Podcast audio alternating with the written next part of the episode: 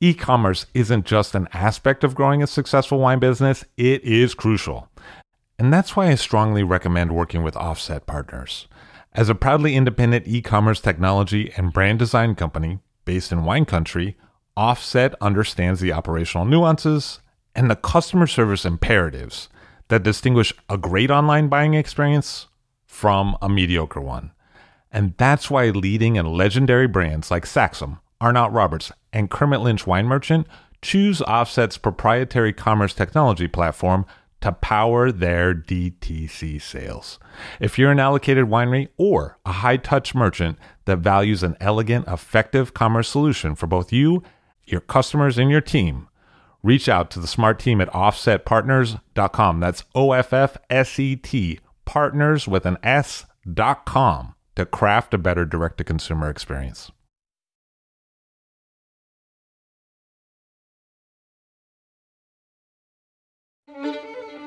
I'll drink to that, where we get behind the scenes of the beverage business. I'm Levi Dalton. I'm Erin Scala. And here's our show today.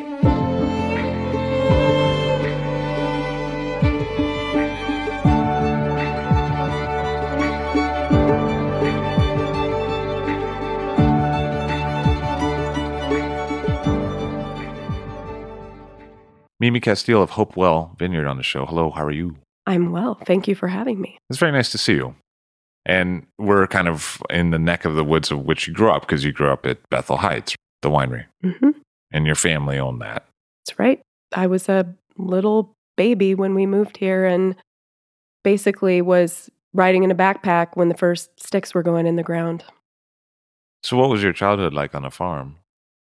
It wasn't like a farm, it was like a wonderland. And I still remember the the creek and how the vegetation along the creek had these very specific smells that are still so much a part of my DNA and how as we were putting the vineyard in we were literally just putting it in through this amazing habitat and that persisted over time because of the way that we farmed and the potential for this one plant, this perennial plant, to lay down on the landscape and be able to translate that into a product without having to otherwise destroy that habitat. Because if you believe in place, then you have to think that what's there is what makes it. So it was amazing. It was before parenting was quite as rigorous as it is now. So we were left alone a lot, long hours to ourselves to crawl under fences and explore the neighbors' properties. And there were a lot of legends that we created. I think that the wildness of Oregon, especially the wildness that I experienced in Oregon when it was the 80s, a lot of development has happened since then. And we do forget how little time has passed and how much of that wildness that you know we've lost and people people wanting a piece of that. And so i think one of the things that i lament a little bit is just how do i recreate that same feeling for my kids given that we don't deserve to live here any more than anyone else but you do feel protective of it especially when so much is happening in such a short period of time. What's your experience of those changes? Being a kid here and then living here until college, what did you see in terms of development? Really, truly, very little up until the time I left for college. And I remember still at the time I left for college thinking, I wonder if this wine thing is ever really going to take off. I mean, seriously, that's how I felt at the and we did see a lot of changes in the agriculture around us because a lot of the crops that are grown here are annual crops. And so they change on a yearly basis. So we've seen more hazelnuts in the last 20 years or whatever. But the main difference that I've seen just in the last 10 to 15 years is this immense growth in viticulture. And it's unchallenged, which is a problem in other regions, there are laws in place and there are boundaries drawn and there are things that you can't do. And here we're still a little bit behind the curve in terms of being able to see into the future and how we might be affecting our own capacity to keep doing this the way we want to do it, given how quickly we're growing without taking a moment to consider the ramifications of that. One thing you mentioned to me at one point was if it was soybeans, people would be like, whoa, whoa, whoa. Totally. Like, let's do some limits. Yeah. But then when you say it's grapevines, people are like, great. Yay. Anything you want. Yeah, rising let's do tide. This. Yeah, yeah. Bring the economy. Um, yes, I think that's a very strong point, which is that viticulture gets this pass that other types of agriculture don't get. And I'm not really sure what to attribute that to other than the mystique of wine and how how much value added you get from the product that you create provided that you can actually sell that product. So you went to college, you studied the humanities, you also did some science work, MS, and then you did a lot of work in the forestry service and then fighting forest fires during different parts of your young adulthood. Yes. For me, that was very formative because it was really when I was fighting forest fires that I started to pay attention to some of the implications of the way we manage the landscape and have managed the landscape for the last 150 200 years and how how many of those effects take a century to really come home. But now we're at this point where if we don't begin to recognize the part that we've played in getting to this point, then we don't stand a chance of turning around. And agriculture really is at the heart of that because the agricultural and privately held land base dwarfs what we have in wilderness areas and protected areas. And you do start to see the erosion of the protected lands when the privately held land base is not supporting that. And I started to really see that when I was fighting these fires that had no, we had no chance of beating them. We were literally trying to save homes. And in the meantime, the fires get more and more and more intense, and there's more and more devastation to the ecosystems, not to mention the neighborhoods now. I mean, that's what we're starting to really see. And that was really the beginning of me considering my way back to agriculture because there was a me that wanted to just go into the wilderness and stay there. But I feel like the work really needs to be done on private lands. And the wine, the wine calls you back. What you realize working for the Forest Service is that, like you mentioned, the percentage of public land to private land is a big difference. And if you want to make a real impact, you have to encourage change at the private level. Exactly. And I think that we have to recognize that for people to even value what we have in the wealth of public land, they have to have a touch point in nature that's in their backyard. So, one of the philosophies behind the project at Hope Well, which is the vineyard that you own now, exactly, is that it's an open teaching farm about how habitat supports agriculture.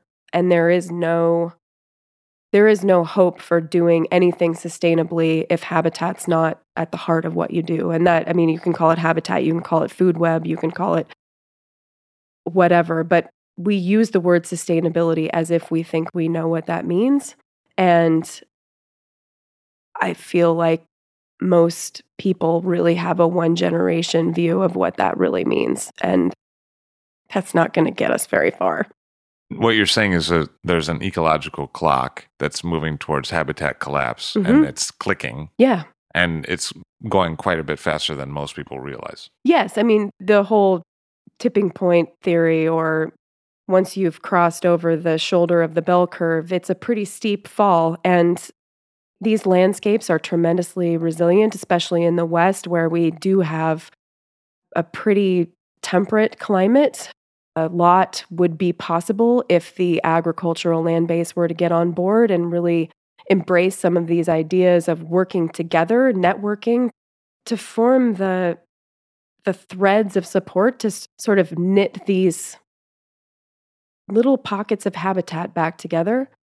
And it's not that hard and it doesn't have to be at odds with the economics of farming. And that really bothers me when people point to the sustainability of the business model and the economics of farming i would hope that if you have come to work the land that first and foremost you consider yourself a steward and that the value of the quality of life that doing that work gives back to you should factor into what you consider your economic model. These non economic values of proximity to the land and proximity to the things that keep us well. That was a lot of words.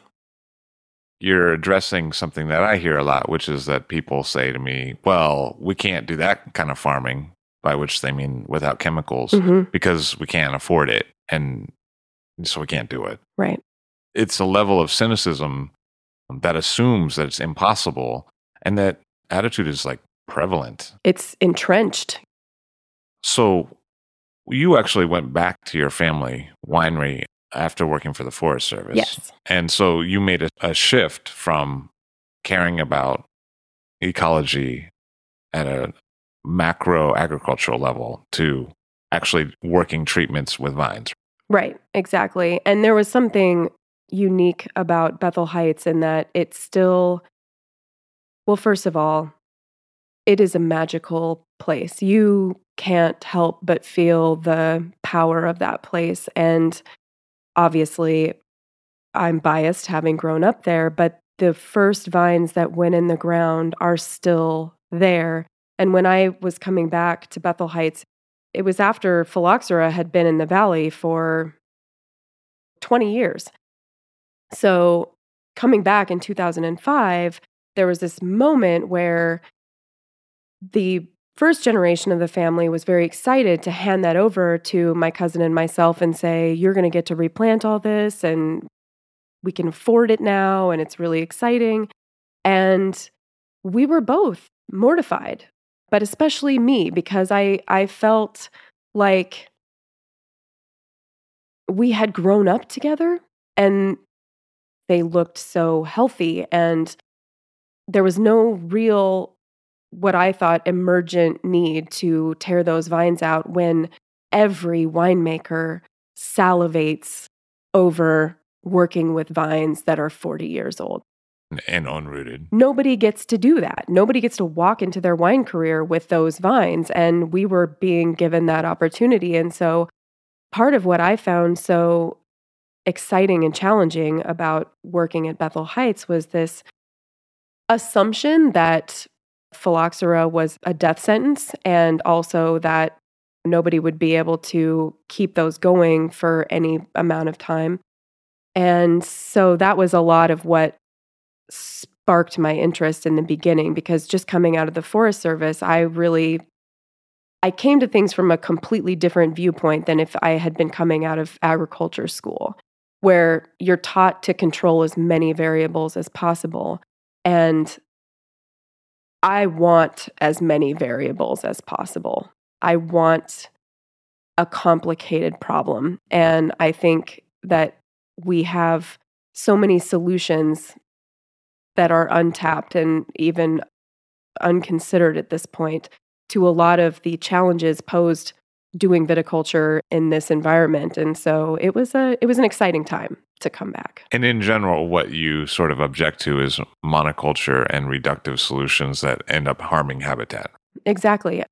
The version of terroir that is emblazoned on my soul has everything to do with a system that only exists uniquely in one place. And I think that the way we try to simplify that when it comes to wine or, or any type of agriculture, that is to limit, that is to empirically put limits on the potential expression of that place.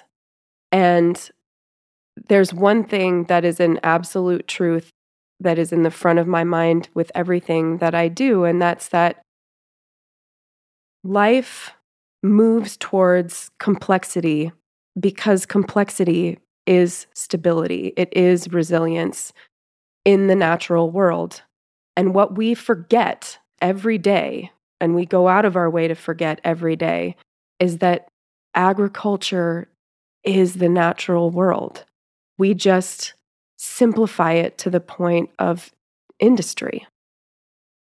One of the things you did, which in my experience is highly unusual, is that you decided, as opposed to saying, okay, these vines are definitely coming out at some point, you decided instead, with the phylloxera threat looming, that you wanted to reinforce those soils around those vines mm-hmm. and to try to protect them against this threat in a way that would be through the use of agriculture. Mm-hmm. I mean, if you think about a 40 year old plant on these soils, the trunks are like six inches in diameter. So the root biomass alone is kind of an immense challenge for phylloxera, which is not native here. It's native to the southeastern United States. And so it has its own set of strikes against it when it comes to a new climate and has to figure that out. And so I always believed, even though it was it's really hard to study phylloxera, it's very elusive, but that there were answers that were precluded by the discovery of American rootstocks that were compatible. So we kind of stopped looking at phylloxera as an organism that we needed to care about. But I think it's a pretty fascinating organism. And there are a lot of that got me really interested in sort of the the ecology of predators in the soil and especially cultivating the generalist predators that would act on phylloxera. And the point of it is really just to keep it from getting out of control because it's not like phylloxera ever kills the plant. It's some secondary pathogen or major drought or something. Once the root system has declined to that point, the plant can't support function anymore. And if you can prevent that from happening, it's like living with HIV. You can live, we don't know how long. And with these rootstocks, you have to overcome quite a bit. That's a tremendous interruption in physiology if you put one species on top of another. They have different micronutrient requirements. They don't want the same things at the same time. And so I just don't believe that we know the lifespan of this versus that on these soils because we never gave ourselves a chance to figure that out. Working with a web and saying, okay, we're going to strengthen this so that the phylloxera threat is diminished, but we're not trying to eliminate this thing. We're just trying to create a system for it. It's kind of like right in step with the other things that you believe, I, I think. Exactly. I think the concept of species elimination should not be part of our discourse right now, especially when it pertains to the way our climate is changing and the value of trying to eradicate species because it's not that world anymore. We are not going to be able to control the spread of species the way that we think we can. And we spend a lot of energy on trying to find ways to eradicate things that are really just cut out to survive and thrive in environments where they've never been before. And if we were to instead focus our efforts on rebuilding the layers of lost food web, so energetic layers of the food web, then those things that become invasive would not be able to take the purchase that they do. I mean, nature hates negative space. It always will fill it with something, and usually it's going to be the something that has been building up a serious bunch of answers for questions that are endemic or our native species just don't have. So if those have all eroded or gone away, or if you took them all out to develop your vineyard, then duh. And that's the real problem with monoculture. Yes. I mean, there is a problem of agriculture, and there are many problems with agriculture, and those are two different conversations altogether. But we need to be having both of them. And so, what actions did you take when you wanted to preserve those vines? Primarily, it was twofold. There's the matter of cultivation, which is regularly practiced in almost all of agriculture, but especially viticulture. It's embraced even by types of quote unquote sustainable agriculture. And a lot of that has to do with breathing air into the soil, but coming from the biological sciences and a, a concept of ecology that is completely at odds with that idea because you don't see bare soil in nature unless there's been a catastrophic disturbance, a landslide, a catastrophic fire, a flood, etc. I mean, when those landscapes have to rebuild, naturally the first things to come in are going to be the life forms that can exist almost anywhere and that to develop complexity takes geological time and yet we wipe that away in moments. So there's a real reckoning coming. And even though viticulture is still a tiny, a tiny piece of the agricultural land base in Oregon, a lot of our most sensitive habitat and the last remaining vestiges of intact habitat are precisely where people have their eyes focused on building the next vineyards. And since this is still kind of a manifest destiny type of a place, nobody's really thinking about what it means when all that's gone. Because a part of what you believe is that we're moving towards a scarcity of agricultural resources in the future. Absolutely. And I forgot that I was answering your question. So, cultivation was the first thing. But then the second thing was really diving into the native biology of our soils because there are a lot of generalist predators that do act on phylloxera. And I didn't mention any of them, but a couple of them are fungal, some of them are bacterial. There are mites that predate phylloxera.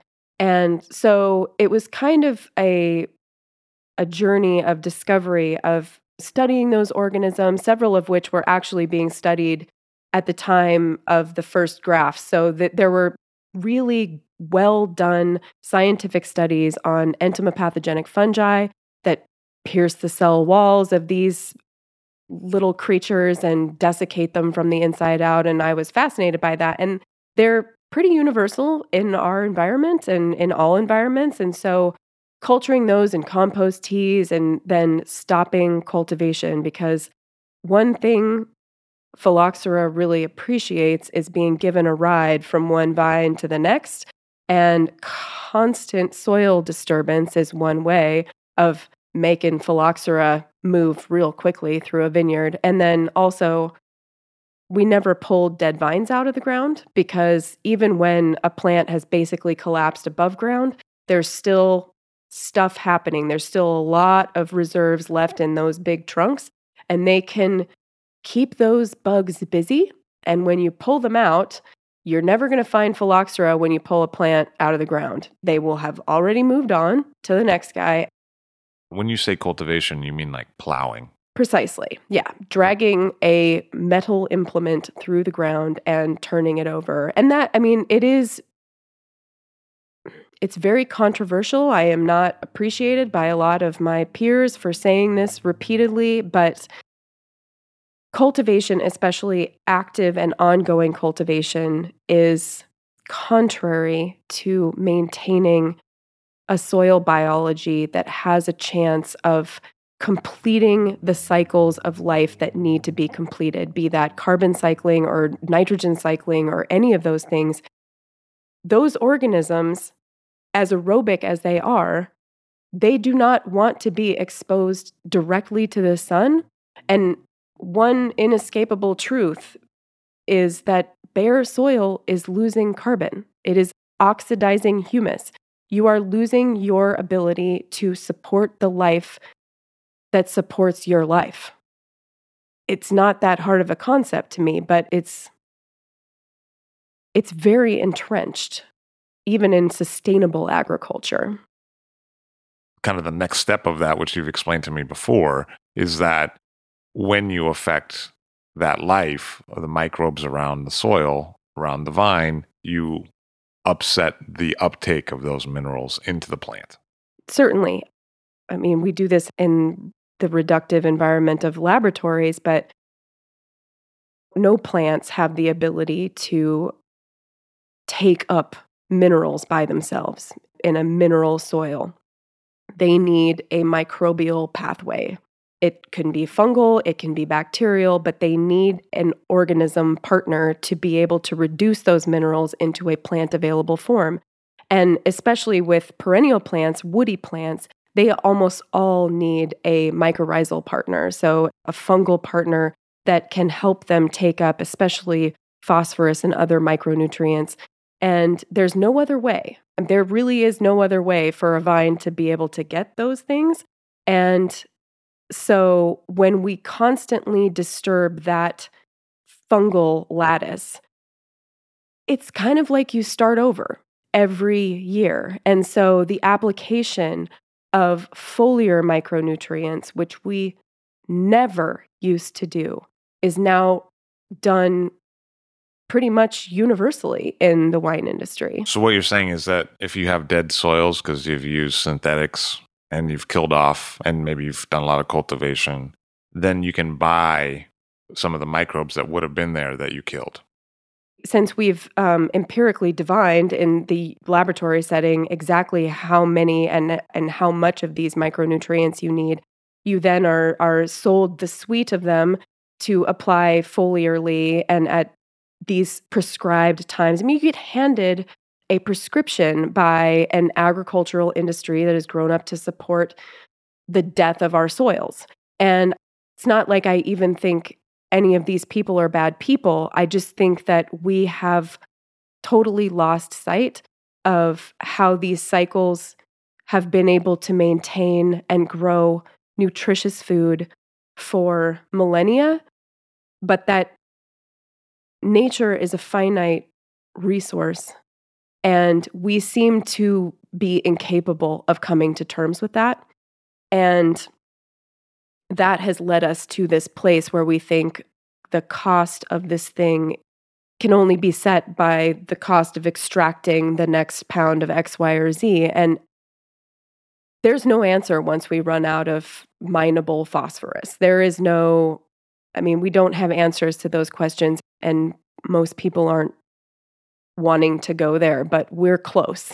We're getting very, very close to having extracted the last bit of these things that we can then pour onto farmland. And the more of those things that we use, the less able our crops are at being able to form those connections with microbes because if the plants aren't feeding the soil, then the soil's not supporting the organisms that can actually do that work for us. And the big issue there that is the result of the short term decision making that you're objecting to is that the fruit or the produce of that plant or vine isn't the same as if it had had those microbial uptake. Well, yeah. I mean, if you think about it, I mean, in Oregon, it's actually a, a really beautiful example of how vastly different the seasons can be. So you can have bloom in the last week of May, like in our last few warmest years, and you can have bloom after the 4th of July, like in 2011. That is going to mean very different things for the plant and when we when we anticipate the needs of these plants and when they need certain things at certain times it is at best clumsily done when plants are able to communicate their needs with their microbial partners within the set of variables that they're given in a given season, that is what makes time in wine. That is the season that you experience, as opposed to sameness, which we move more and more towards when we are trying to control all of those variables. And I think that's mostly motivated by fear. And agriculture has a very close relationship with fear and always has. I mean, we are now in this moment, this very disturbing moment where when we're talking about food security, the conversation still is revolving around calories and energy per person. And what it really needs to be about is nutrient density per person because we actually we can survive on a lot fewer calories than we currently do. And if we instead started farming for nutrition empirically people would be healthier. Because right now people are literally starving to death in morbid obesity. The thing is that we think well we're eating the same food that our parents did so no problem but in fact it, you're saying it's not the same food I am saying that. And there are some very good studies that have shown the loss of nutrient density in food since the beginning of industrial agriculture, but really in the last 50 years, because what we do have in America is just an immensely generous landscape and the potential to grow so much food, so much nutrient dense food. And so it takes a long time when you like if you take the grasslands of the Midwest and what they had to offer in terms of the potential populations that could have been supported on perennially based agricultural systems, we really fumbled the ball there by putting monocultures of annual crops down without any thought of how long it would take for the nutrient density to start to decline. Because when you put a crop in on virgin land like that, that's been a savanna type ecosystem with perennial grasses for thousands and thousands and thousands of years, you can grow some pretty healthy food for a while before it starts to decline. And now we're in that age of decay. I mean, you kind of see the curve growing very nicely. You you start out as a human being who's susceptible to death really by catastrophic disaster. And then you move into the sort of communicable disease thing that kills off a bunch of people. And then now we're in the age of true decay, which is to say, we can't even support our own genetics anymore because we don't have the cofactors for the enzymes that run our metabolisms. Most of our DNA and most of what our bodies care about are still about short term survival so that you can reproduce. And the nutrient needs for things like DNA repair mechanisms, they take a back seat. I mean, nutrients are preferentially shuttled towards actions that support short term survival and reproduction only. So everything that we're missing is really taking away from that quality of life towards the end of life, which is what everybody's so desperate for now because we're all sort of starting to see the decline of our genetics essentially with these modern diseases that have no answer. They're not communicable. They're really a, a, function of us not working very well anymore. What are some examples of that? Most of the diseases of old age, Alzheimer's, dementia, and certainly a lot of metabolic diseases like type 2 diabetes and things like that, all of those diseases have functions that are related to either hormonal systems or enzymatic pathways or the communication between your gut and your brain. And those are all modern diseases. They did not exist before. And it is the deterioration of our own metabolism by value of less nutrients in our diet and just more calories and more calories from empty sources. So basically, kill the microbes around the plant, and then eventually you kill yourself. I mean, we're also killing the microorganisms in our own systems and have been doing so. I mean, if you think about even where antibiotic resistance comes from, there's a really compelling argument that the rise of antibiotic resistance is not happening in hospitals, it's happening on the agricultural landscape because much of what we're using out there is antimicrobial in nature. And so, what bacteria can do with lateral gene transfer happens in days, in moments. It takes us 30 generations to make changes in our genetics they swap DNA all the time. So the acquisition of resistance to things like antibiotics or pesticides or herbicides or any of those things, that takes a couple generations of bacteria. I mean, these are magnificent organisms in their ability to adapt. We are not so adaptable, and our beneficial partners in our own guts and in the soil are usually the most susceptible to those things. And the pathogenic things are really good at making copies of genes that make them more fit. So it's not that complicated, but for some reason, we still are pretty behind the ball when it comes to figuring some of these things out. So, at a solution level, the key would be to take control of your own food certainly on a personal level, I think being connected to where your food comes from and asking questions about how your food is grown and developing a relationship with the people who grow your food is ideal. Community based agricultural systems work. They work beautifully, actually. And there's a lot of places in the world where some things are really starting to take hold. And we have a lot of examples of that, especially in the wealthier parts of America. We see that working very well. My concern is that we don't have enough time for that to really ramp up so that the poor people can also partake in that. Because right now, you know, they have only enough money to buy the least nutritious food.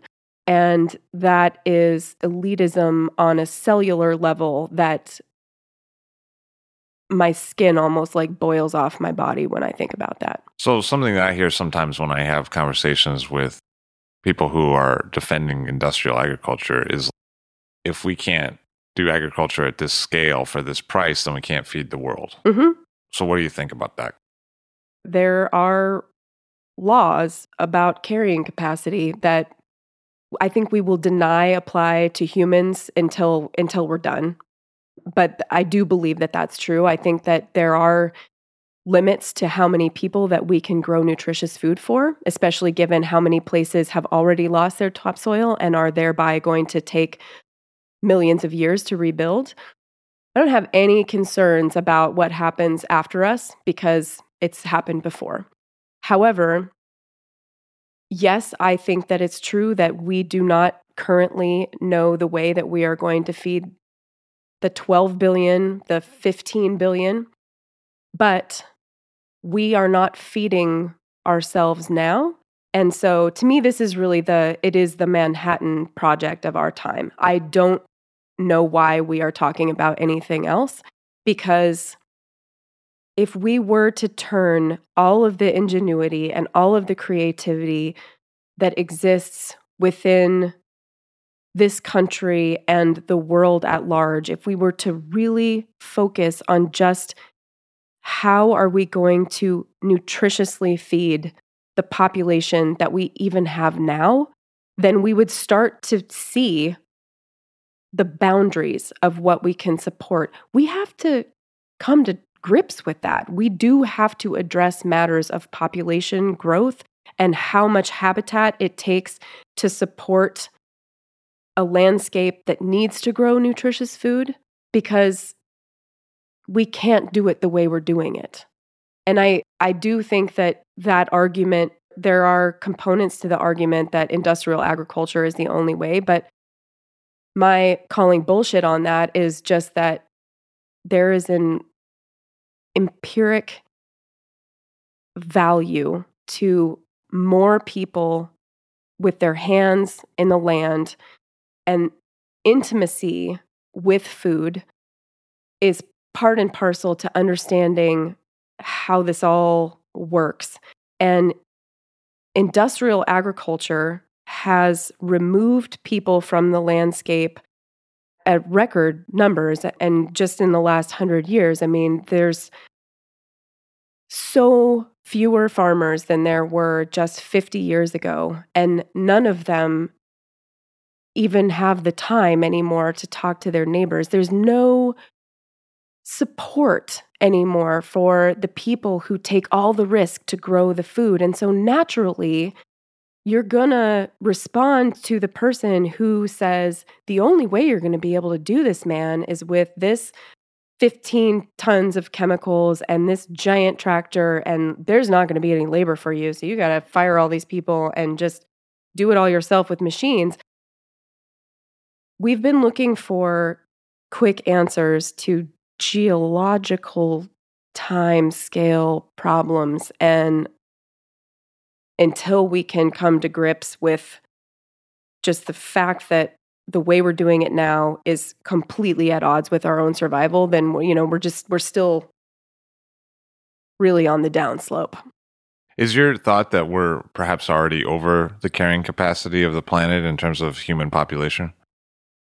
It's really hard to say because so many landscapes have been degraded that didn't need to be degraded. That if we were supporting that landscape, then I think that our carrying capacity would possibly be maybe a little bit larger. But no, the way we're doing it now, I mean, already, already it's too many. And it is certainly too many for every person, every child to have the opportunity to form an intimate relationship with the natural world.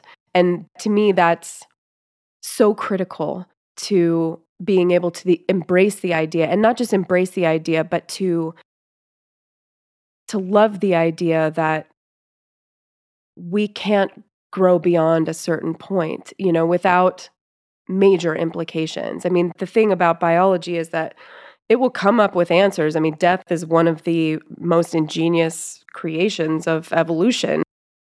You know, I mean, we can't we can't keep going. Nature finds a way for you to die if you're too big. And I think we're kind of in that we're still dancing with that. What would be first steps to revitalizing topsoil and how long does it take? It depends a lot on the environment. Here in Oregon, we are very lucky, especially on the west side of the Cascades, because we do have this really generous amount of rain in the winter. And so we can grow topsoil here. And that's, you know, it starts with understanding that it takes time to rebuild the layers, the functional layers in a food web, and that building soil requires most of those layers to at least have some population that's functioning at a high level. So if you haven't been farming for a really long time, then that process is much easier than if you're starting on a piece of ground that's been farmed industrially for 50 years or 75 years. But just to sort of simply answer your question, certainly in the West where there's water, and in the Midwest where there's just super deep soil, very generous rainfall patterns. We could be building topsoil with rotational agriculture and pulling carbon out of the atmosphere and storing it in the deep levels of soil permanently. So, not just like in the ephemeral top eight inches of soil where it's being respired back into the atmosphere by decomposition and bacterial respiration, but really putting it into the soil. So sequestering carbon with agriculture. That's that's real and that's possible. And in 10 years, we could make a huge difference in America. There are places in the world where it's going to take a whole lot longer than that. But here, our kids, in our kids' lifetimes, they could see a landscape improving instead of just accepting that it's kind of just getting a little bit worse every day. That's that is the gift that I want for every little person out there. It's just so that they don't have their only experience being watching something decline. That's terribly sad. So, what about environments where there isn't much rain in terms of revitalizing topsoil? What's the prognosis? There are places where the limits of agriculture really do need to be dictated by the moisture regime. I mean, you just can't you can't fake it and you can steal it from other places, which is kind of how we're doing it now, but those places really shouldn't be trying to do agriculture at scale. It's just not appropriate. And probably populations should not be in the millions in those places, also. These are big problems. And the reason that they're doing agriculture at scale is because the temperature is consistent. So those consistent temperatures allow for industrial level agriculture. The problem is that they don't have the liquid. So if they irrigate, they get the liquid. Exactly. The thing that's also true in a lot of those very arid environments is that they have very fertile soils, but no moisture. And so nothing grows there. But the second you put some water out there, boom, you know, you can you can amaze yourself pretty quickly. And that I think gives us this confidence to do that in perpetuity, which is how the West was really won. I mean, a lot. If you look at the water laws in the West, you would you would think that an insane person wrote them, and kind of that's. I mean, they were just totally deluded. Like that was when I think the idea of six billion people just didn't. It didn't occur to anyone that that would happen. And now here we are, not even two generations later, and we have horrible issues around water. I mean, it's it's going to be a big deal here in the next 10 years in the west especially. So in terms of irrigation and microbes in topsoil, mm-hmm. how does irrigation affect those things? I understand that you have to take the water from somewhere and that's a problem. But can you revitalize topsoil with irrigation or no? I think that w- when it comes to certain soils that are that are very degraded, there is no way back without some inputs. And so with compost, I mean, especially if if you're building carbon back into the soil, so most arid environments have quite a bit of vegetation. They are some of the most diverse places in the world, but those plant communities are very specifically adapted to that environment. They're not water hungry.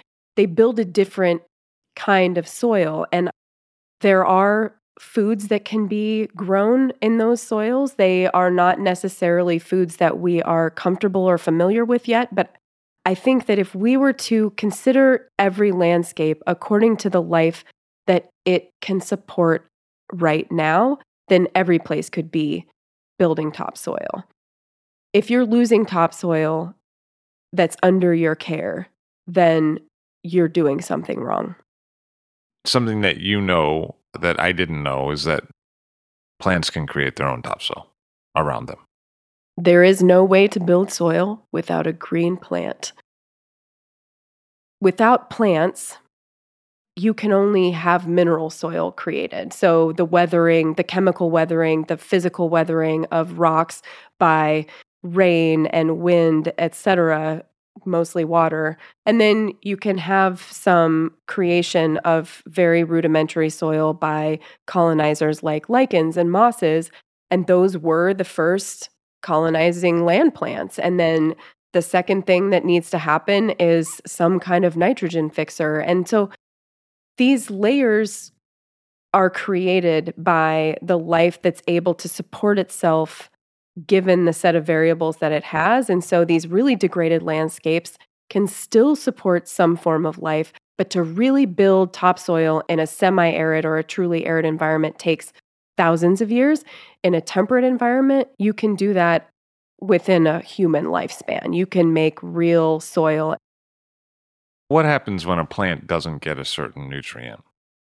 What are nutrients that are necessary for different plants and what happens when they're not there. What happens in the plant when it doesn't get, say, nitrogen or it gets too much nitrogen?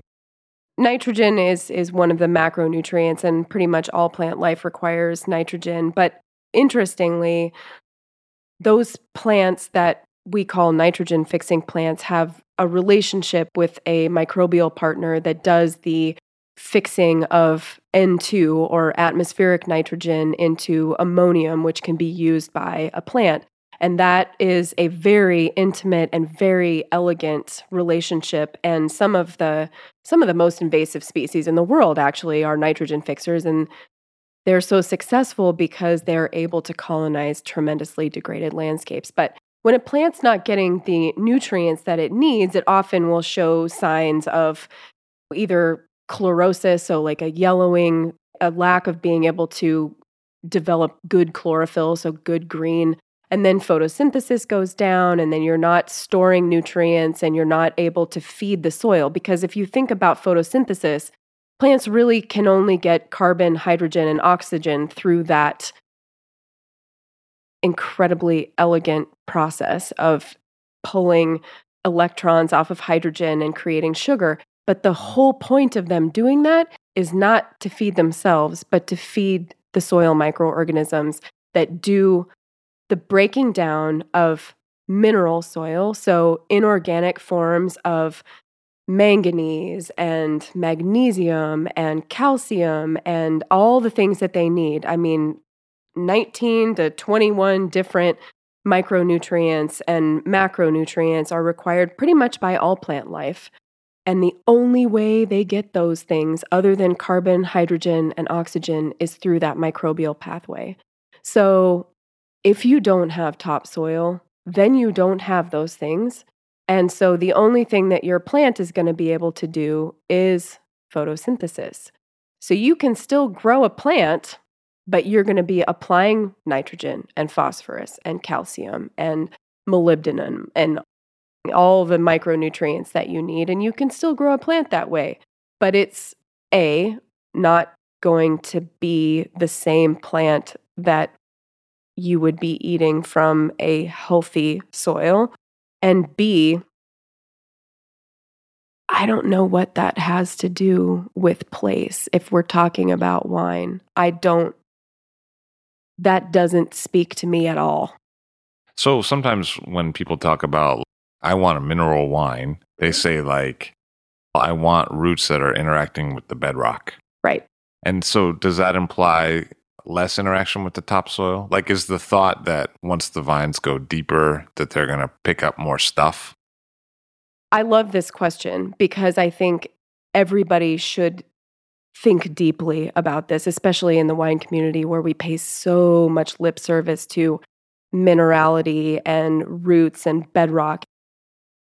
Because a lot of things are are interesting about that portrait that we paint a root touching a rock doesn't do anything to break down those minerals and make them available to the plant. And in truth, with the exception of limestone, which has a very different pH than most of the other viticultural soils in the world, the suite of nutrients that is available from one soil to the next, regardless of origin, is not that different. When they become available has everything to do with pH and microorganisms and water. So, to get minerality in wine, and this is something that I think about a lot, you need to have reduced forms of those minerals in the wine matrix.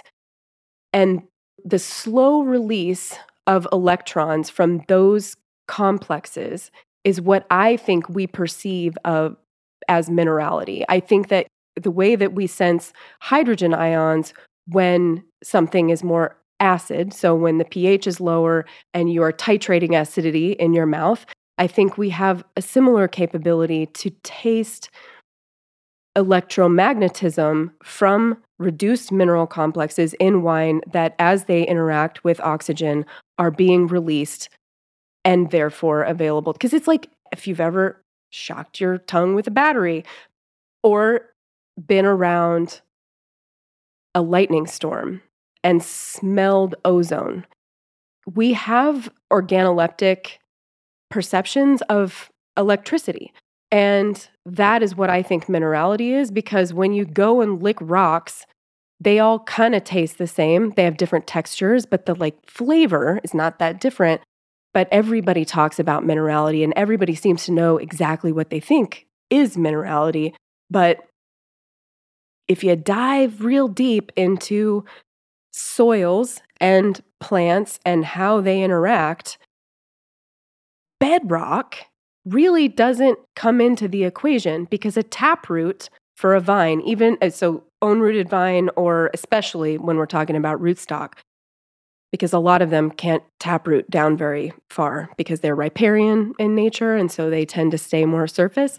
But with an own rooted Vitis vinifera, you know, that taproot can be very long and very strong, but it has one job, and that's basically anchoring and water. I mean, it, it's a hydrological function, an anchoring function, a physical function. It's the surface roots, so the stuff that plays in the top eight inches of soil that extract anything, in truth. And those are millions and millions of miles long when you take into account an intact fungal network that connects roots to the plants around them, to the other grape plants, to the surrounding plant communities, and to all of those microorganisms. If minerality is real, that's where it's happening.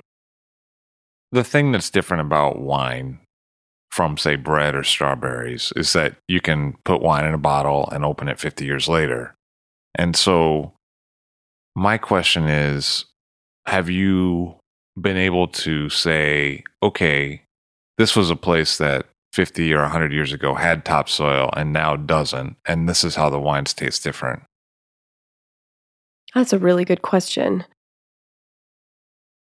I am not fortunate or wealthy enough to have necessarily tasted enough wines of that age to be able to speak to that in an intelligent and categorical way.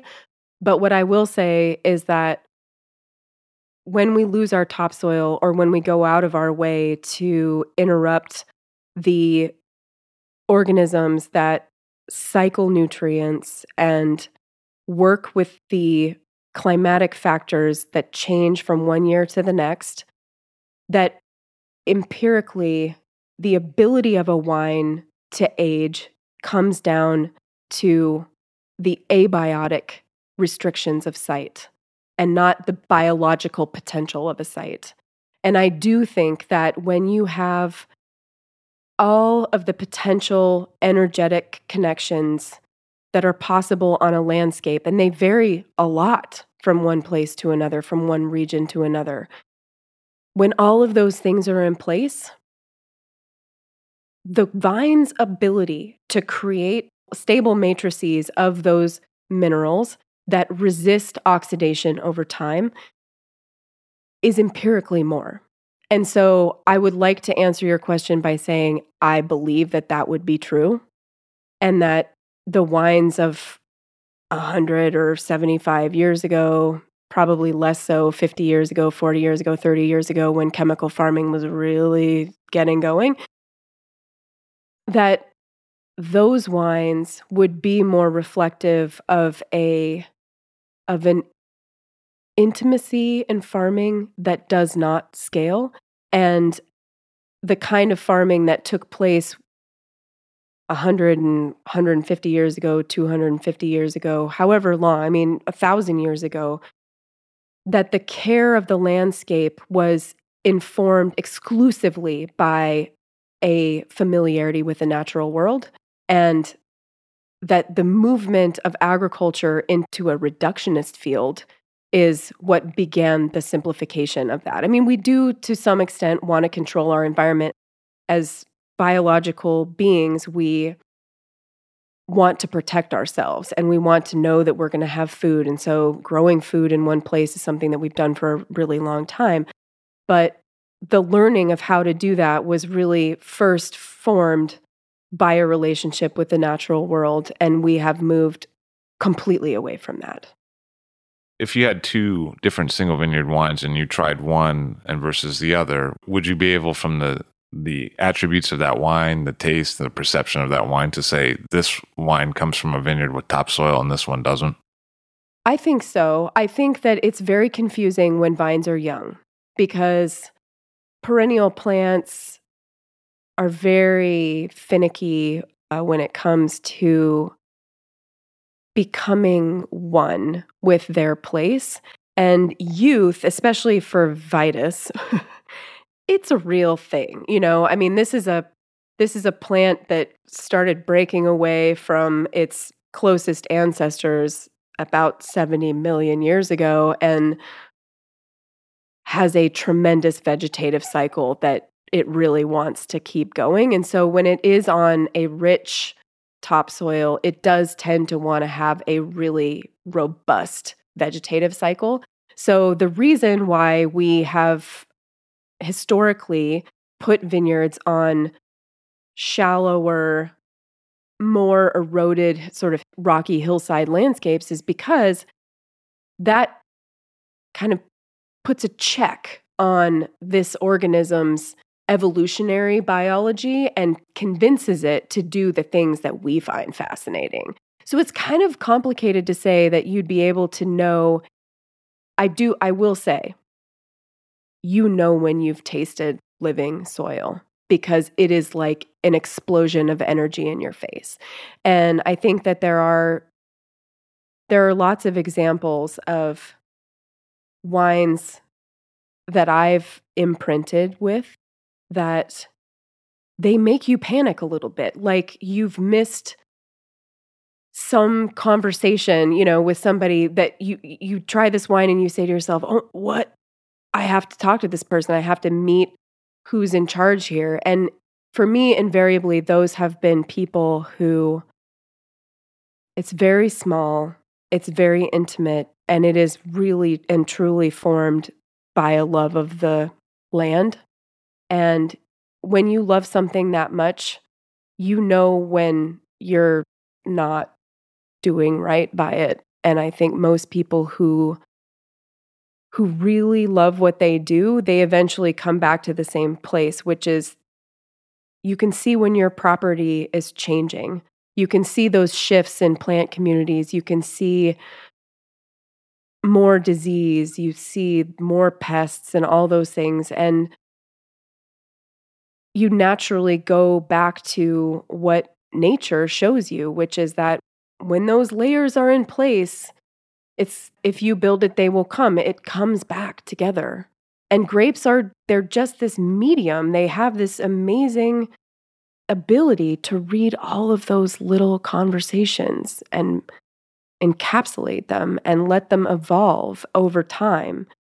There isn't anything like that that you can have that kind of conversation over, where the conversation that you can have about farming is really different when you're talking over wine than it is when you're talking over just an amazing salad.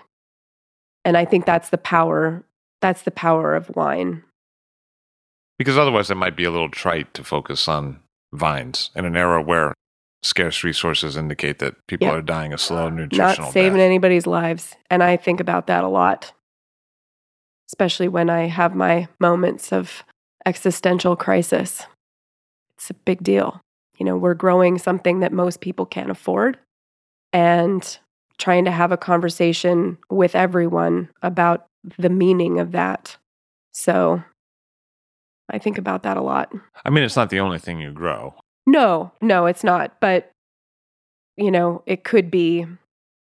I mean, even my place, which has technically pretty poor soils, it's a, you know, it's a rocky hillside, grow some amazing food, feed a lot of people, but just with the little bit that I devote to that. And, you know, I devote a lot of that land to habitat. And that's really because I believe that that's the strength of what's different there than anywhere else. Feels different under your feet.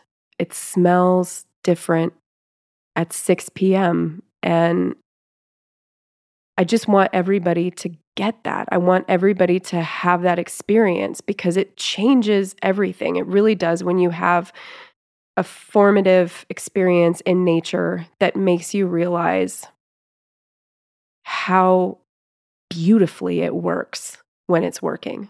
Well, I think that's probably where we jive the most because I think you have that sense about nature, but I have that sense about wine. Mm-hmm. Like I have this this thing where I want to want to get it out there for other people to be like, yeah, this thing is really, you know yeah. what I mean? So I think that's kind of where we dovetail, even though our lives are so different. Does that make sense? It d- totally does. I, I mean, for me, wine is, I'm not one of those people who can remember names of the wines. I'm not good like that. I remember experiences that I've had with wine and those electrical moments that you can have over a beverage, which is really almost impossible to fathom. I mean, there isn't anything like wine. I just there isn't. And that is to me its its greatest feature that it speaks to us on so many different levels and it speaks to all of these things that we care about and and identify with.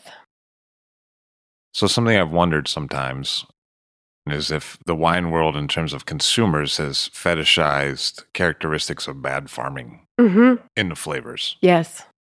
For me that would be kind of like saying this person has halitosis and I find it so attractive. Right? It'd be like there's this characteristic and I'm I'm willing to pay more for it. But actually it's, a attribute of bad farming. Mhm. Have you encountered anything like that in terms of flavors, tastes, or textures in a glass of wine? Absolutely. It's a great tragedy, kind of rooted in the American wine tradition, which coincided with the dawn of industrial agriculture and the land grant universities and how we teach simplification of landscapes, controlling as many variables as possible, dosing in micronutrients instead of allowing for that process to be a part of what's going on in that season and in that environment. And I think that's largely to do with the expectation that we should be able to do this and replicate it the same way across landscapes. And that flies in the face of everything that I know and love about wine. And this last 50 years, maybe, where wine criticism or wine journalism sort of develops this industry that's focused on putting the consumer and the consumer's expectations in front of the artistry. And I mean, for example, one of the main things that gets controlled in viticulture and agriculture is nitrogen. And, you know, there's this whole school of thought about yeast assimilable nitrogen and yeast preferring amino acid nitrogen. And so, if you don't have amino acid nitrogen, then you're either going to feed it in the winery or your ferment is going to stick. And even when that's disproven with very low nitrogen musts that complete fermentation beautifully, the fear of risk and the uncertainty that comes with working with an uncontrolled process, I think is what really kind of gets in the way of us fully realizing the potential of these places for making distinctive wines. And, you know, the simplification of the landscape is really sort of how we've gotten to this place where I would not argue with any consumer that says to me, I tasted 50 wines today and I thought they all kind of tasted the same. I don't even bother arguing with those people. I commiserate with them and I try to explain to them how I think we've gotten to that place. And yet, they play a role in that as well. It's kind of if you want this beverage to be like Coca Cola, you know, there's a way to reverse engineer everything. We know how to control metabolism at a very fine scale now. And so that's more and more what the larger production stuff heads towards because it mitigates risk and it puts your business plan in a in good shape. If 95 points equals this yeast being dosed at this amount at this time and your Brix being here and your pH being here and your I mean we know how to make that happen.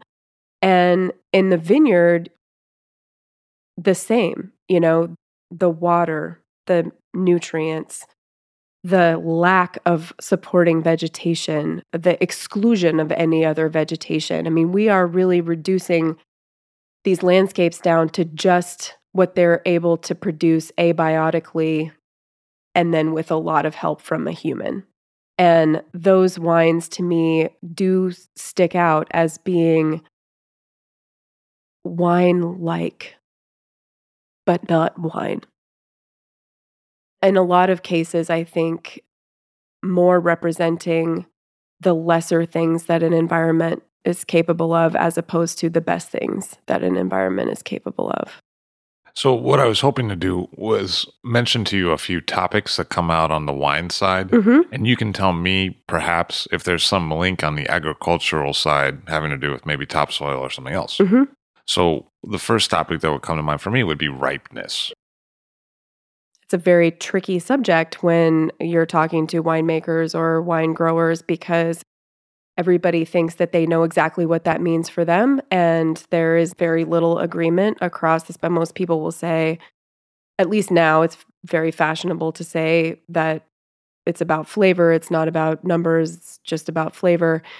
But we also, I think, are in kind of an unfortunate apex of a pendulum swing where and I'm speaking mostly in the context of cool climate varieties, which are what I've mostly worked with in my life. But this swing away from very decadent wines, which, you know, weren't even possible here in Oregon for a long time, back towards a range of ripeness that allows for the expression of other flavors. And so to me, there are things that you can't escape when it comes to some of these phenotypes. So, Pinot Noir, Chardonnay. Chardonnay has a pretty wide climatic niche. Pinot Noir has a much more narrow one, and some other things even more so.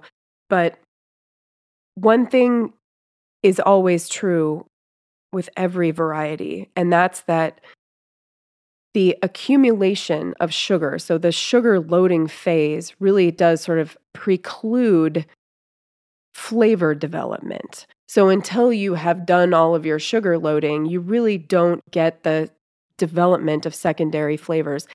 The accumulation of minerals happens when the berry's still photosynthetic, so when the berry's still green.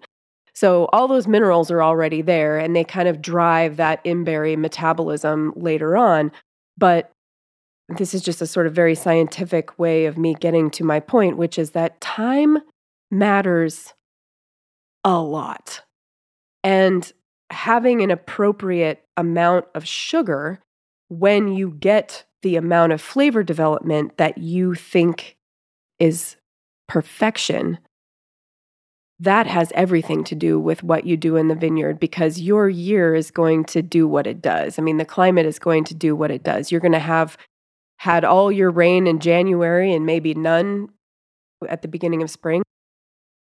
Or maybe you just got all of your rain in the last month. And that you have to take every year into consideration with that goal of giving the grapes the time that they need. Because when your hand is forced by too steep of a sugar accumulation curve, then you have to cut it off. Or you have to do a water add, and that that is done a lot, but it's it's never going to be the same thing that it could be if it just had the time that it needed and with the appropriate crop load and enough moisture in the soil and all of the things happening at the right time so that you get those days because it's sunshine matters a little bit time matters a lot I mean, it just is a lot of those things are just a function of time. And what about phenolics mm-hmm. and soil? Right. I mean, there's a lot of things that influence the development of phenolics, and for every variety, that's different as well because, you know, we don't talk about it a lot when it comes to white wine, but it's still a thing. And oftentimes we talk about it negatively when it comes to white wine and positively when it comes to red wine, but there are precursors of what we consider to be positive phenolics in red wine, and those are green phenolics. And for those to resolve into the kinds of phenolics that create length and good texture in wine and aren't just hard and green, again, that's a function of time and having the kind of soil that will support your timeline. And one of the great conundrums for me is that there's this notion of eliminating competition so that your vine gets all the nutrients and your vine gets all the water.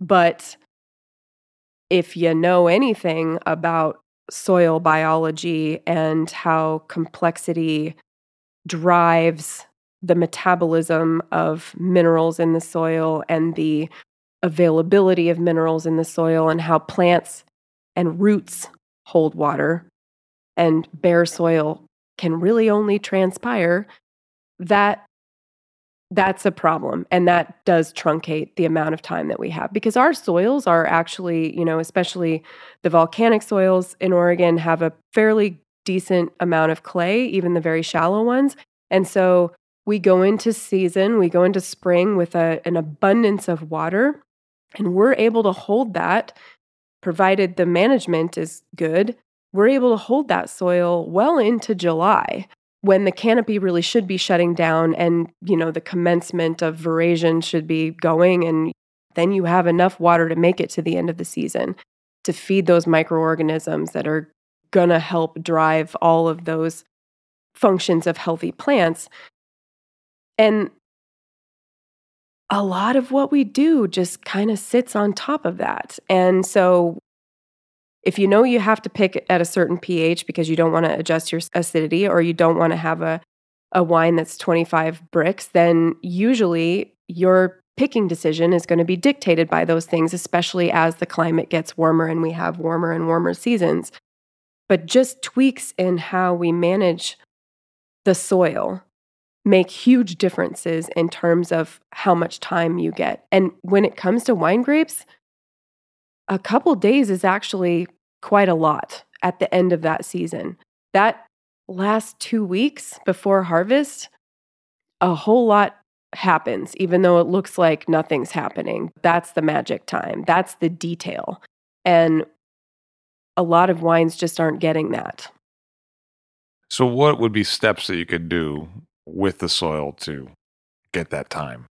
So, if you just have one or two species growing under the vines, then they do have a propensity to want to compete with each other because there's this thing that happens in nature where a couple of organisms with limited resources will compete with one another because the matrix isn't strong enough to support just three.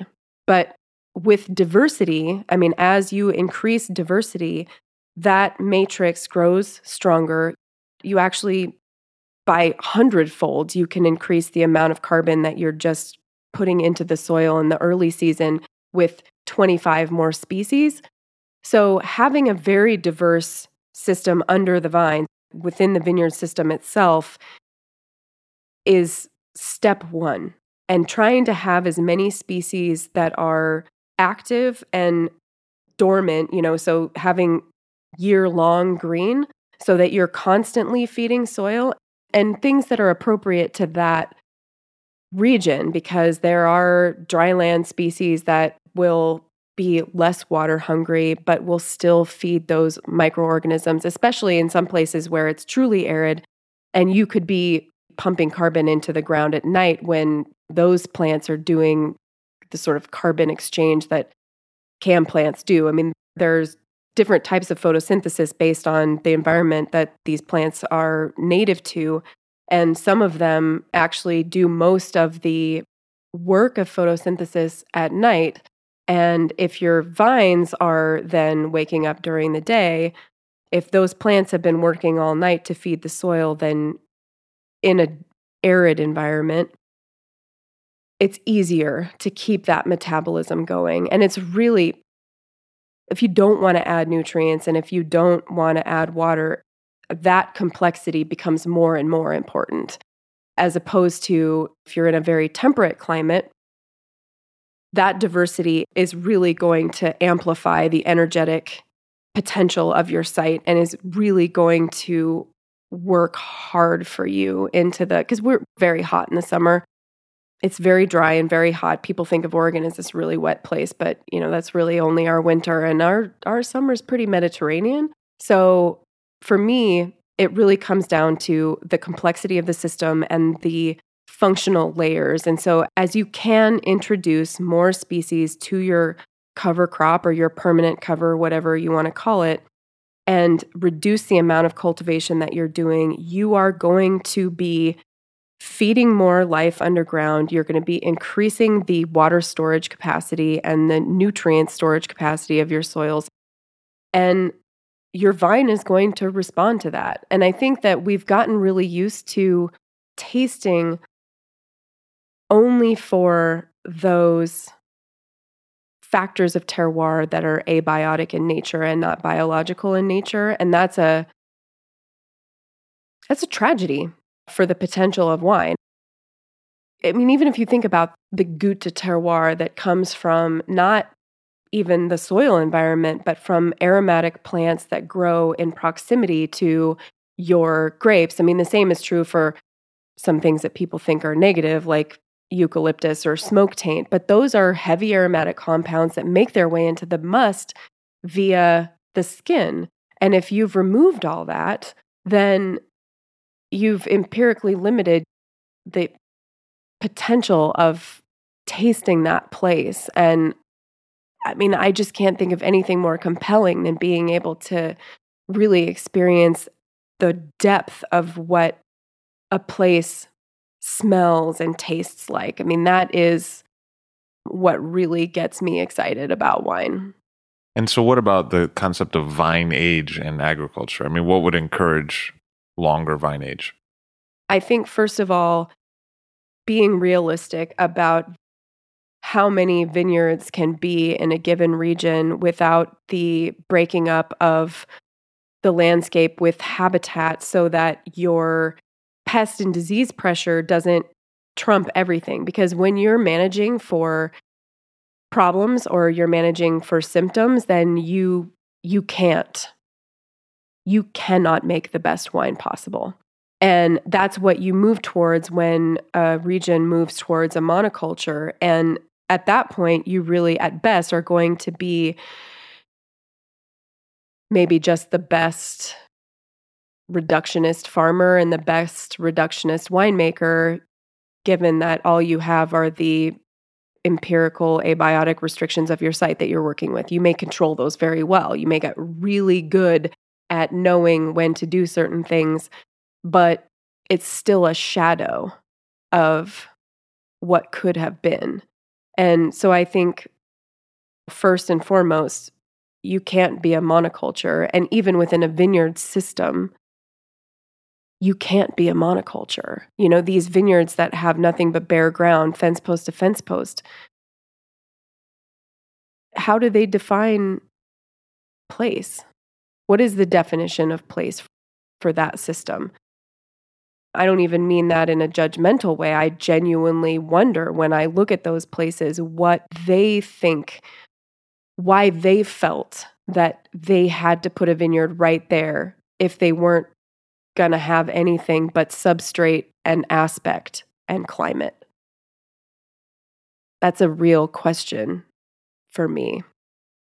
And then making the commitment to walking the walk with what's dealt to you every season and being willing to have not just being willing, but being excited about looking at the year or a set of two years as an equation, knowing what you want the result to be, how are you going to do things differently this year because your bloom time was a month and a half later than it was last year? And how are you going to prune next year to make sure that you don't have a, a sudden decrease in the robust health of your vines? Because with perennial plants, they will always sacrifice the now for the later.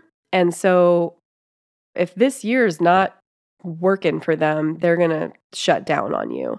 And so vine longevity to me really is about landscape longevity and it will be directly tied to how quickly you are depleting the resource or how much you're working to maintain the structure that has to be there. Sometimes I hear people say better wines result when I stress the vines. What is, to your mind, good stress, bad stress, or stress, just as a concept to a vine? This actually plays very well into your earlier question about fertilizing and things like that. I mean, the myth of stress equals greatness in wine really does have an evolutionary component to it which has to do with that vegetative cycle and when when a vine is put on incredibly fertile soil it will make these very nitrogen heavy musts that tend to be pretty simple and oftentimes highly reductive because of that amount of nitrogen. And I think that what's really interesting about the fact that Vitis vinifera really does seem to respond well to a limited or a restrained habitat, that the connections that it's going to make are going to be largely to get access to micronutrients and micronutrients are minerals, and minerals are cofactors for enzymes. And so the way a wine lives and ages and respires is really about the complexity of that matrix. And, you know, very vigorous vines tend to make pretty simple wines, whereas vines that have had to forge those connections with a restrained system, generally speaking, they only take the things that they need to get to the end. And that takes a long time. Empirically, it takes a long time because, like I said, those things are often a function of time and not so much the sun or whatever. And so, provided that you can put a vine in a place where it is restrained but not truly stressed because a stressed vine is really going to make a stressed wine and that doesn't taste good either. So a vine that's clearly under stress is going to show you that. It's going to have some expression of decline. And oftentimes that is it gets some kind of fungal disease or it starts to have less wood or whatever. But when you see a vine that's just not it's just not wanting to overdo the vegetative cycle, you know that is a good site. And youth really is one of those things that you just have to you just have to get through because a, a young vine really does want to do different things than an old vine does. Really, the entrenchment of a plant in its place is again a function of time and we're not very patient and we want we want to be able to do the best possible thing within our own lifetime and i think we should really be thinking more about if there is a future for the american wine tradition or any wine tradition then you should expect that the next generation will be able to take that to even higher places. Sometimes when I speak with vineyard managers, they're like, we got to keep the vines healthy. And keeping vines healthy means no virus. And then when I talk with people who make wine, sometimes, not everyone, sometimes people are like, well, I get more concentrated flavors that are lower alcohol with this kind of virus. And it actually kind of helps me make the kind of wine I want to do. Mm-hmm. I mean, I think we would be kidding ourselves if we didn't think that viruses have played an incredible role in the formation of these phenotypes of one species that we think is so compelling.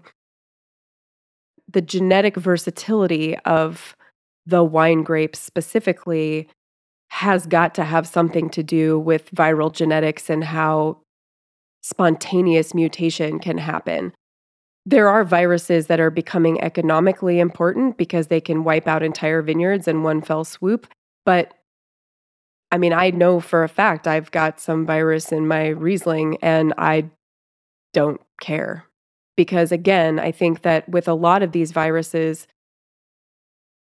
you can not only live with them for a long time, much in the way that you can live with phylloxera for a long time, but it can actually kind of give you an edge over youth in that it's another restraint on the system. And so a vine that's under stress, much like a human that's under stress, is going to want to put more energy into its reproductive capacity.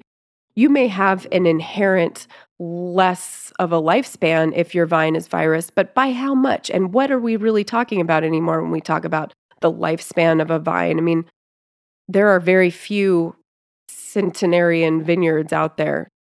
I would like to think that we can move back towards that, but right now, people are replanting every 20 years or something like that. So I'm one of those rare viticulture people who, I mean, viruses are everywhere.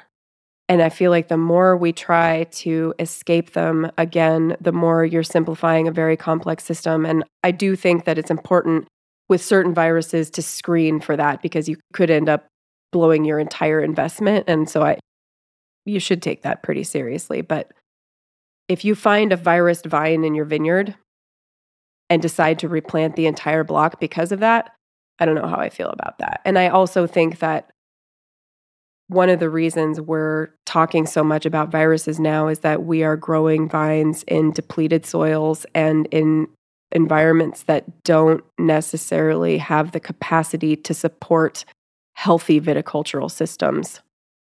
That maybe haven't been fallow for long enough? Yeah.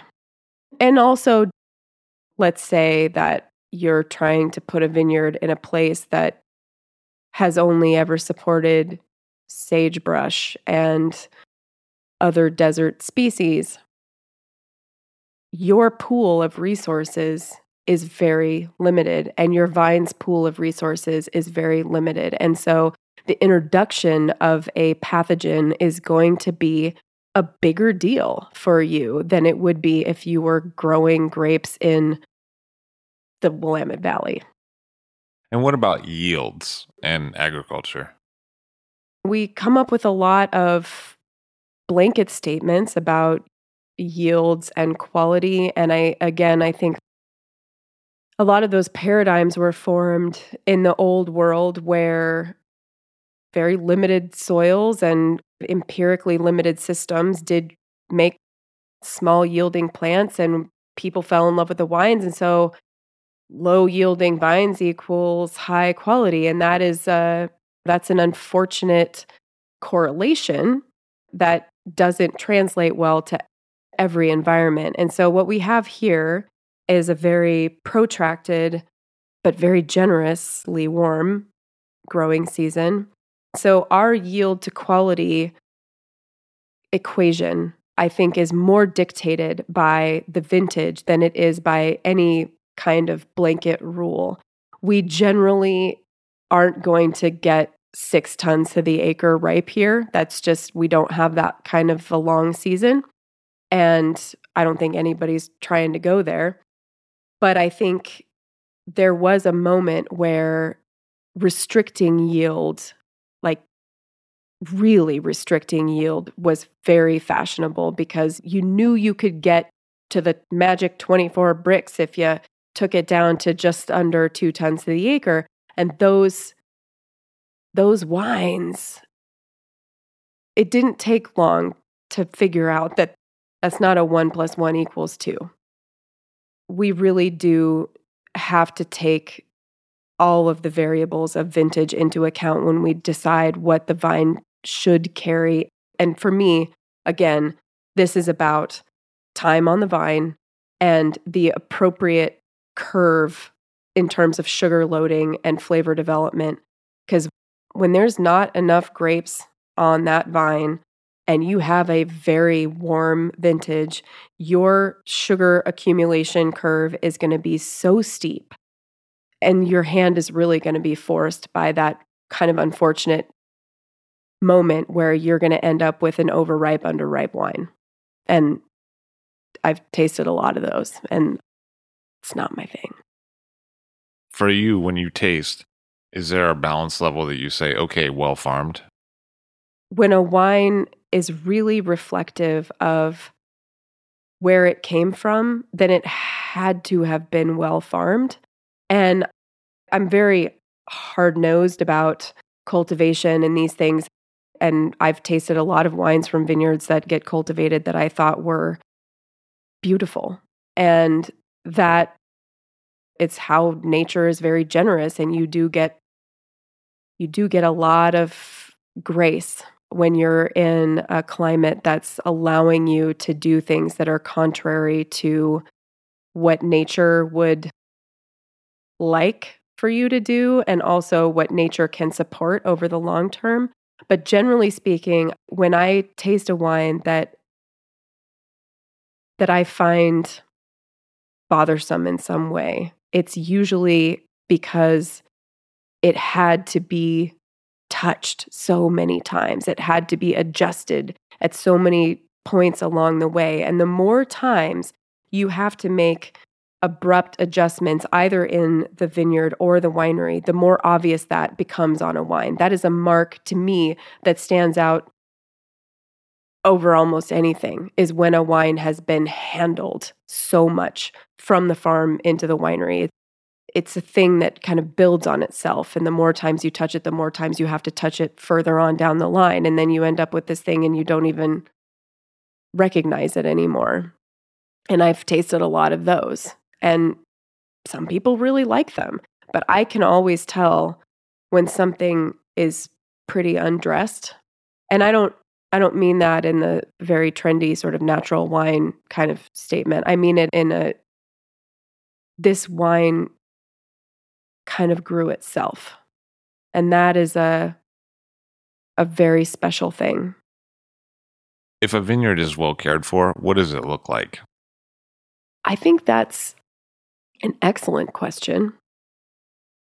I would be lying if I thought that I could say that I know what it would look like everywhere, but I know what it looks like to me here. And it looks a little messy because the floor is covered with life and lots of things growing and lots and lots of insects and birds and voles and moles and gophers and things that people hate the look of. And the canopy isn't super dark green because that is a sign of a lot of vigor. So when a canopy is a little bit on the yellow green side, not super yellow, but a little bit on the yellow green side, then I know that that vine is really working with the underground network and not so much just working on nitrogen. And I really like to see right around this time, so we're just finishing up with bloom basically, when a vineyard is being well cared for, bloom is like an explosion. It is the most fragrant smell. It's weird because some people can't smell it as well, but when you have a vineyard that is really sort of biologically diverse, that smell hangs over everything and it's super intoxicating and to me that's one of the marks of a vineyard that's being because those those aromatics are going to be reflected later on. It's just those those compounds are so unique. And then, you know, at the end of the season, it should look like it wants to go to bed. It should look like it's shutting down and not ready to grow another 10 miles. You know, some of that's youth, but a lot of that is just a vine or any plant being able to feel and ride the season and take its cues from the season as opposed to taking its cues from you. Are there other plants that remind you of behaviors of vines? There's an infinite bank of things to learn from all plants. Generally speaking, I think that perennial plants or woody plants have a different kind of gift to offer in that they really can read a landscape in a different way because of what happens when you're banking carbohydrates and when you're growing a permanent system. The vine makes decisions much in the way that a long lived person makes decisions. And each year that you keep going, you have something more to offer. And so there is a a reading of the truths of place that a perennial plant can do that an annual can't. And so, yeah, I mean, the more that I learn about all of the trees and all of the perennial species that grow naturally here and also the world around, it's truly awe inspiring to think about even what we still have yet to tap into in terms of what vines can really do. We've spoken about vine age, but what about the reactions in the bottle that lead to wine age? Mm. Is there agricultural inputs into oxidation, premature oxidation, normal aging? Mm-hmm. It's a very confounding conversation because there's so much that gets done in the winery that attempts to get in front of premature oxidation or even complex forms of reduction. And even amongst a lot of really smart winemakers, there's just a lot of confusion. There's a lot of things that we don't know. But oxidation reduction is just about electrons and whether or not you're losing them or you're keeping them in a stable way.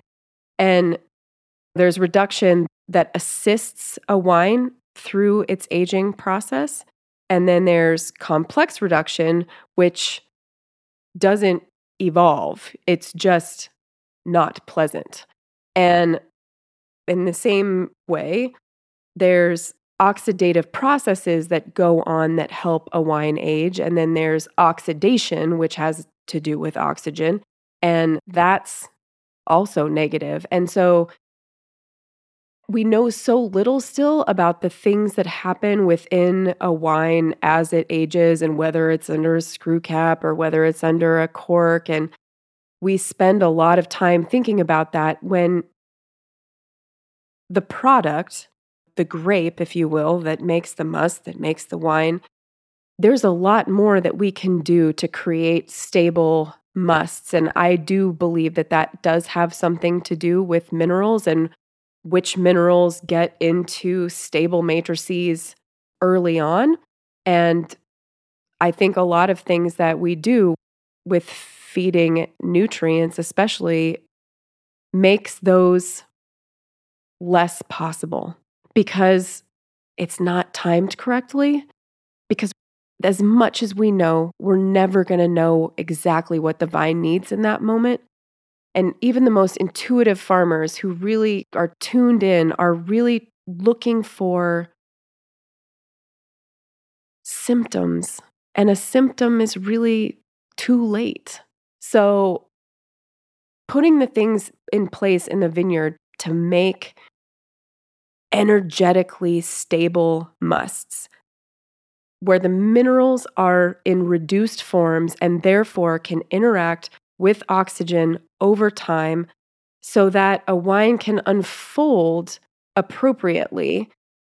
That is, I think, more about what happens in the vineyard than anything that we can control in the winery. And we can very ham fistedly try to control it in the winery. And I think some of the things do help, but to a, a large extent, you kind of know once the grapes hit the crush pad whether or not you've got that or you don't. And everything you do after that is going to be about either just taking the ride and being a responsible steward or having to just correct a whole bunch of things in terms of wines that are just reduced. They're not reductive, they're just reduced. And that's different than a wine that's reductive and is young and is tight. And, you know, that's it's really hard for a lot of people to talk about because it's very complicated and we just still don't know a whole lot about it.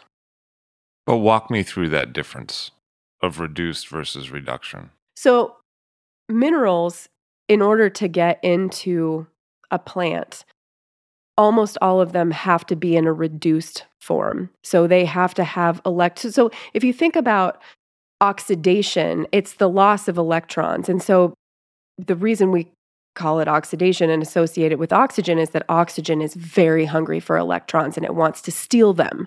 And it is very good at stealing them.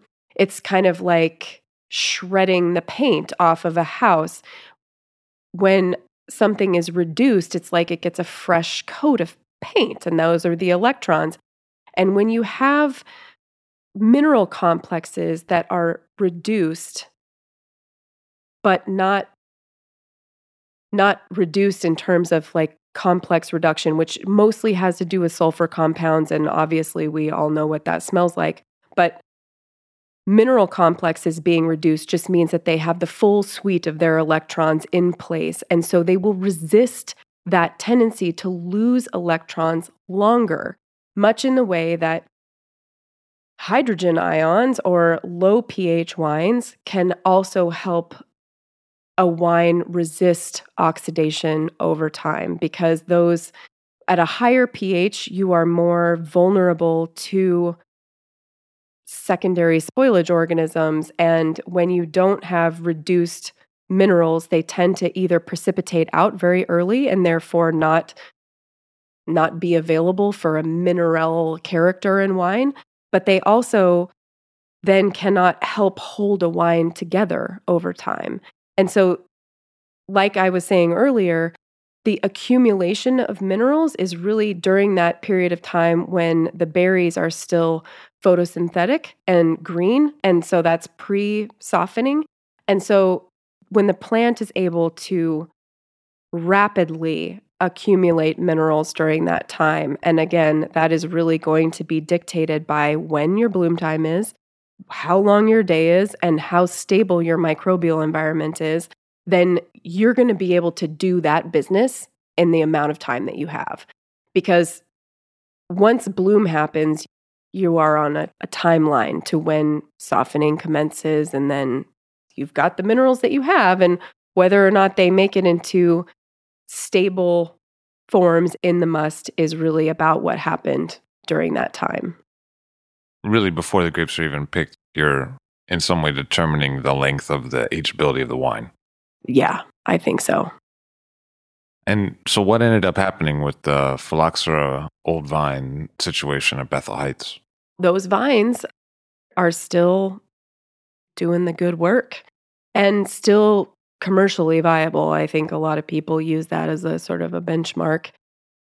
But they are now in their 42nd year and in many cases are actually yielding more than they did 15 years ago and so we know that phylloxera is there. I mean, it was very obvious. It was the first vines that we ever bought from a nursery. It was some Pinot Blanc and you know, most of the phylloxera in Oregon came in on nursery material because the original plantings were all cuttings. So phylloxera really didn't have purchase here until we started buying vines in large quantities from nurseries. And so we know that phylloxera is in the vineyard because that block of Pinot Blanc showed a rapid decline. It went down very quickly. And that's because those vines didn't have the time to develop the root systems that the other vines had had. And the vines that were closest to the Pinot Blanc that came in with phylloxera, those you see where phylloxera is and you see the slow march, but it's almost as though in certain years you gain a little bit back. And those are generally the years where it's cooler, it's wetter.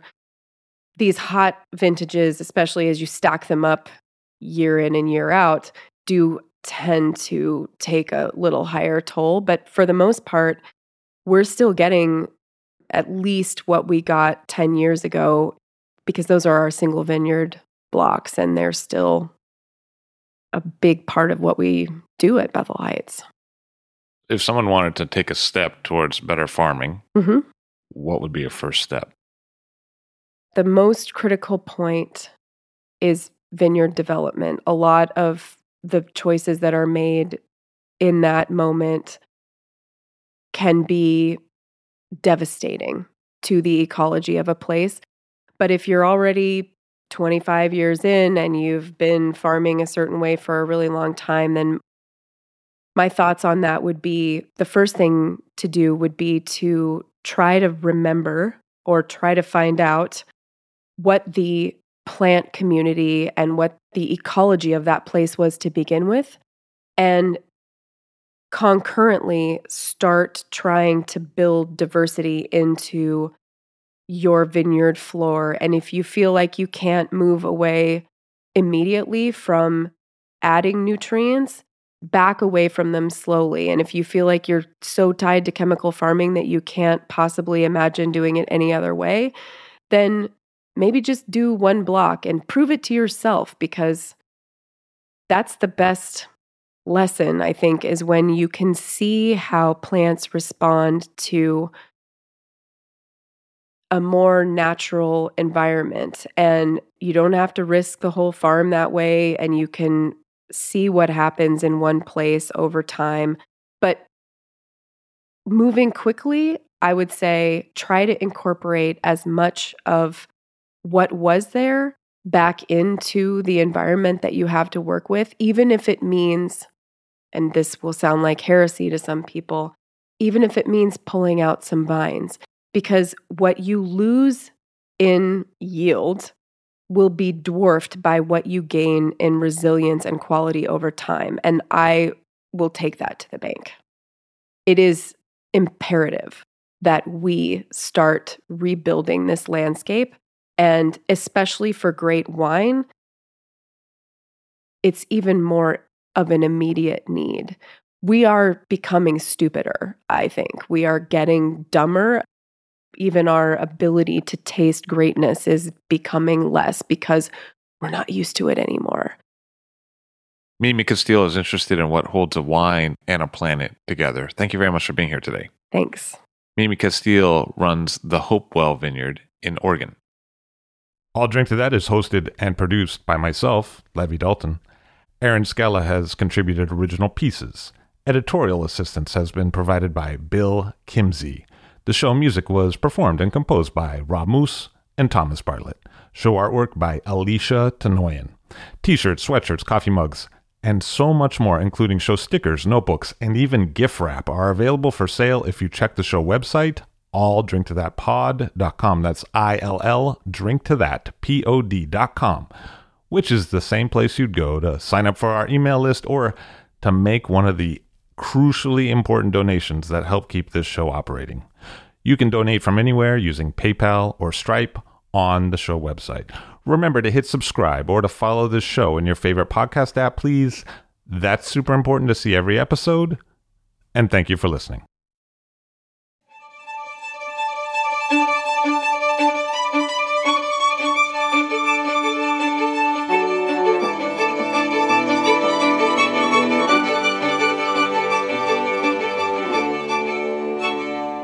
This episode was made possible by the Willamette Valley Wineries Association. That's the same association that organizes the annual Willamette the Pinot Noir auction, Oregon Pinot Camp, and Pinot in the City. For more information, please visit willamettewines.com. That's Willamette with two L's, two E's, and two T's, wines.com. We used to have walnuts by the fire when I was a well, kid. I love cracking walnuts. So it turns out in Manhattan, not such a common thing.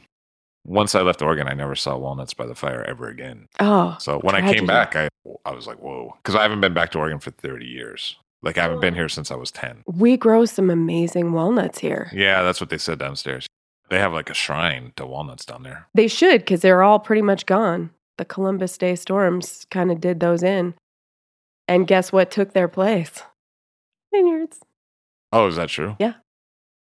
So that was the first agricultural product that was grown on what was considered agriculturally poor soils. Walnuts. Right. And when the Columbus Day storms happened in the 1960s, the walnut industry was really devastated by that. And so what then was considered to be otherwise agriculturally unsuitable for anything was up for development. And this was right around the Tom McCall days. And so that was the impetus for our land use laws coming to be because those agriculturally poor soils were slated for development, subdivisions, etc. And there was this major push because there were some vineyards already in Oregon, and those shallow, rocky hillside soils were very suitable for viticulture. So that was really kind of a moment where we could have gone either way in Oregon in terms of our land use. And I think it led to some pretty good outcomes. Seems like it. Mm-hmm.